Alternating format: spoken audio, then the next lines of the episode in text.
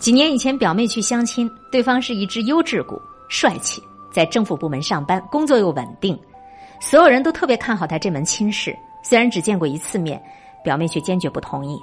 我们问他原因，表妹回答：没文化。跟他聊天儿，他努力想表现幽默，讲的却都是微博上被传烂了的段子。点菜的时候，简单的几道菜，他竟然念错了几个菜名儿。单位的情况一问三不知。学企业管理的表妹想跟在商业局工作的他交流一下专业问题。说到市场营销方面的理论，他是一脸的惊愕，啥也不懂。表妹总结陈词：这样不读书的人再光鲜，我也不能要。亲戚们为这门亲事可惜了很久。去年过节回老家，我却偶然听到这位男士的消息。因为一次竞聘失败，他被调到了冷门的科室。虽然愤愤不平，却没有能力，也没有气魄，不敢辞职出去闯。三十五岁的人就那样白天在单位里混日子，晚上在家借酒消愁。我和硕士生导师做调研的时候，曾经认识一个湘菜馆的年轻老总。这家饭店的规模不小，晚餐的高峰期，门口的迎宾小姐就有八个。一个星期的调研结束之后，导师却对我说：“不太看好这家湘菜馆的发展。”我不理解，导师解释说：“虽然现在饭店生意红火，但是主要是老总父亲多年的功劳。现在的年轻老总只有三十几岁，既没有辛劳打拼过，也不懂得精通管理知识，饭店的生意只能是每况愈下。”导师举个例子说，他跟这个年轻老总交流过几次。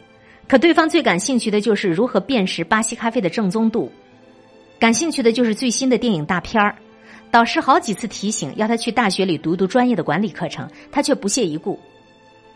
再次见到这家饭店已经是两年之后，果然，偶然看到是紧闭的大门，大门上是鲜红的“门面转让”这个告示。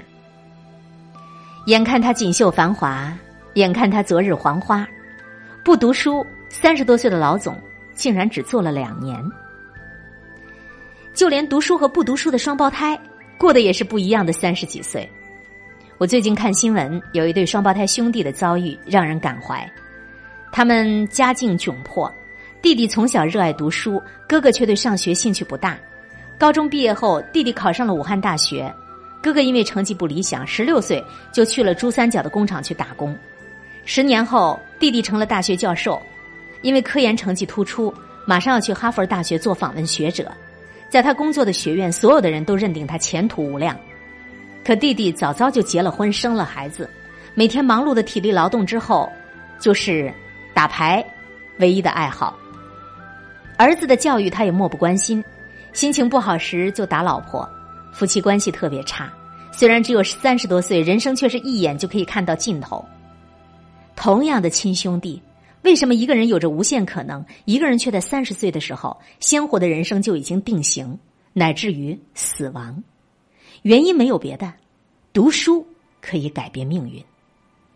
我不否定有些人一辈子不读书也能够活得很好，但是读书一定会有一种作用，让你成为少数人，让你拥有更多的可能性。导演王朝歌有一篇著名的演讲，名字叫。听说绝大部分人死于三十六岁。演讲说，十二年一个轮回，到三十六岁，家庭、工作、生活你都趋于稳定了。有人在三十六岁的时候会产生倦怠，每天都做同样的事情，吃同样的饭，走同样的路。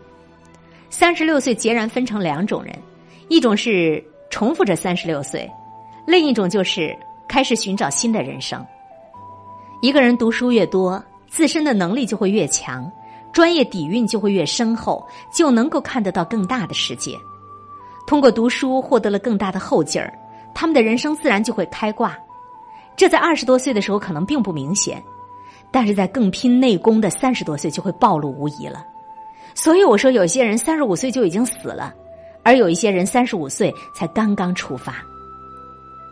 当然，我所说的读书。并不止，就是一个好大学，甚至也不止就是一个好学历，它更指的是，是你不放弃学习，拥有终身学习的能力。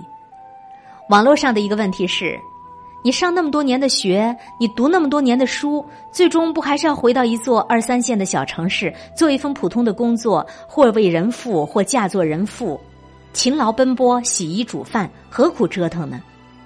凭什么不折腾？当然要折腾啊！因为只有不停的学习，不停的折腾，你的谈吐才会更自信，你的举手投足才会大方得体。也因为只有折腾，你才能够看到深层次的内心，你终究会知道。你一切一切的努力，最终不过是为了取悦你自己呀。因为只有折腾，只有不停的学习，才能把自己的素养和见识打赏给你的下一代。这样，就算你再普通、再铅华洗净，你的下一代从出生的时候开始，他的血液就与众不同，眼界就与众不同。因为只有不停的折腾，不停的学习，你的三十多岁才能热气腾腾。这样的道理。不是每一个人都知道，但是我希望你能够真正的懂。